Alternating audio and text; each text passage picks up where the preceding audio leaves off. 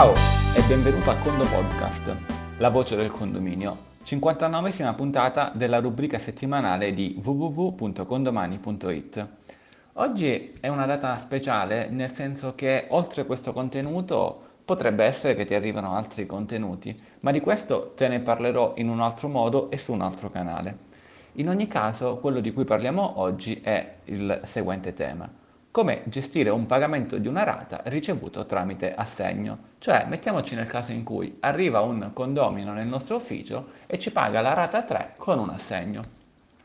Allora molti ci dicono, sai Antonio, io l'assegno lo porto in banca e quindi metto un pagamento tramite risorsa bancaria.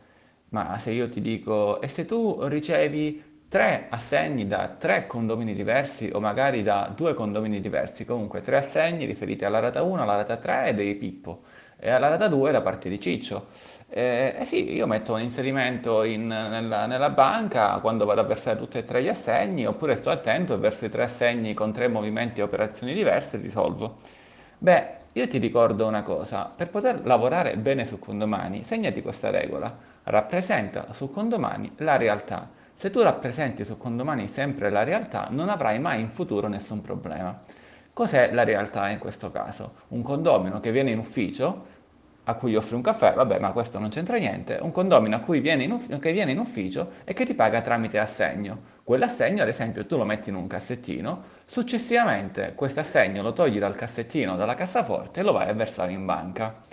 Nota, c'è stato un passo in più, aver messo l'assegno in un cassettino, aver ricevuto l'assegno. Questo significa che tu su condomani devi, o comunque questo è il consiglio, poi puoi fare come vuoi, ci mancherebbe altro, dovresti creare una nuova risorsa chiamata ad esempio assegni.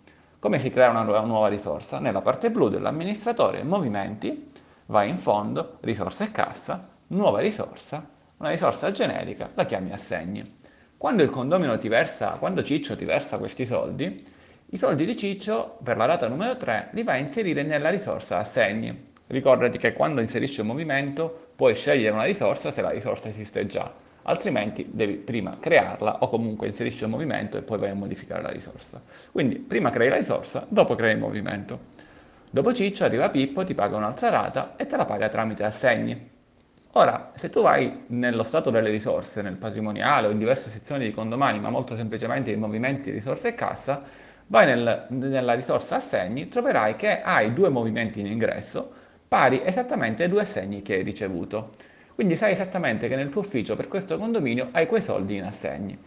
A questo punto passa una giornata, passano due giorni, passano tre giorni, vai in banca e versi questi assegni. Come li versi? Con un movimento unico, con più movimenti? Lascio a te decidere, ma potresti comunque semplicemente, se hai creato la risorsa assegni, versarli con un, una scrittura, con un movimento. E nella causale magari ti consiglio anche di scegliere una banca che ti permette di versare gli assegni allo sportello automatico, così eviti di fare la fila. Nella causale magari ti ricordi di mettere due cognomi, nome, insomma qualche informazione eh, di Ciccio, di Pippo, di quel che ti vuole ricordare questo versamento. Bene, quando tornerai in ufficio, quindi ti prendi la ricevuta, torni in ufficio o magari dalla, dal tuo tablet mentre sei già in banca, come fanno molti di voi, inserisci che cosa? Un qualcosa che ti permette di dire che questi soldi sono transitati dalla risorsa assegni alla banca. È un movimento di gestione? No. È una spesa personale? No. È un pagamento di rata? No. È un movimento chiamato giroconto. Vai su movimenti e trovi la voce giroconto.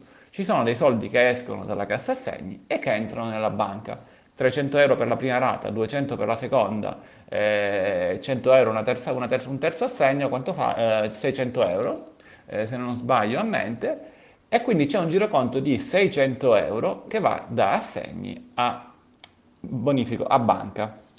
A questo punto tu effettivamente nel cassetto non hai più assegni e ti rendi conto che le tue operazioni sono state fatte bene a due condizioni.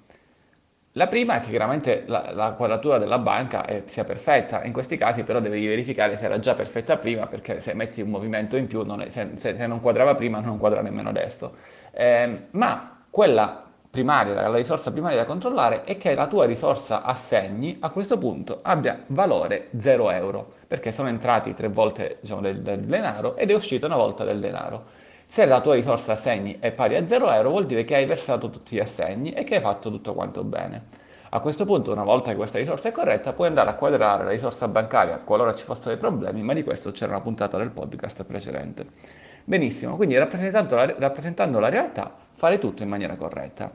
Ora andiamo alla parola chiave. Oggi, 20 giugno, sai che alle ore 22.34 abbiamo l'equinozio e quindi rispondi a questo WhatsApp proprio perché oggi è 20 giugno, con la parola chiave equinozio. Se magari alle elementari ti avevano detto che si parlava del 21 giugno, beh, sappi che ci sono degli spostamenti durante l'anno, in base anche al bisestile, in base alla posizione dei nostri astri. Quindi con equinozio rispondi a questo WhatsApp e riceverai le puntate successive, nonché forse qualche altro contenuto che da oggi potremmo iniziare a realizzare per te. Con il Condo Podcast è tutto, un saluto dall'ingegnere Antonio Bevacqua e a Condo Presto!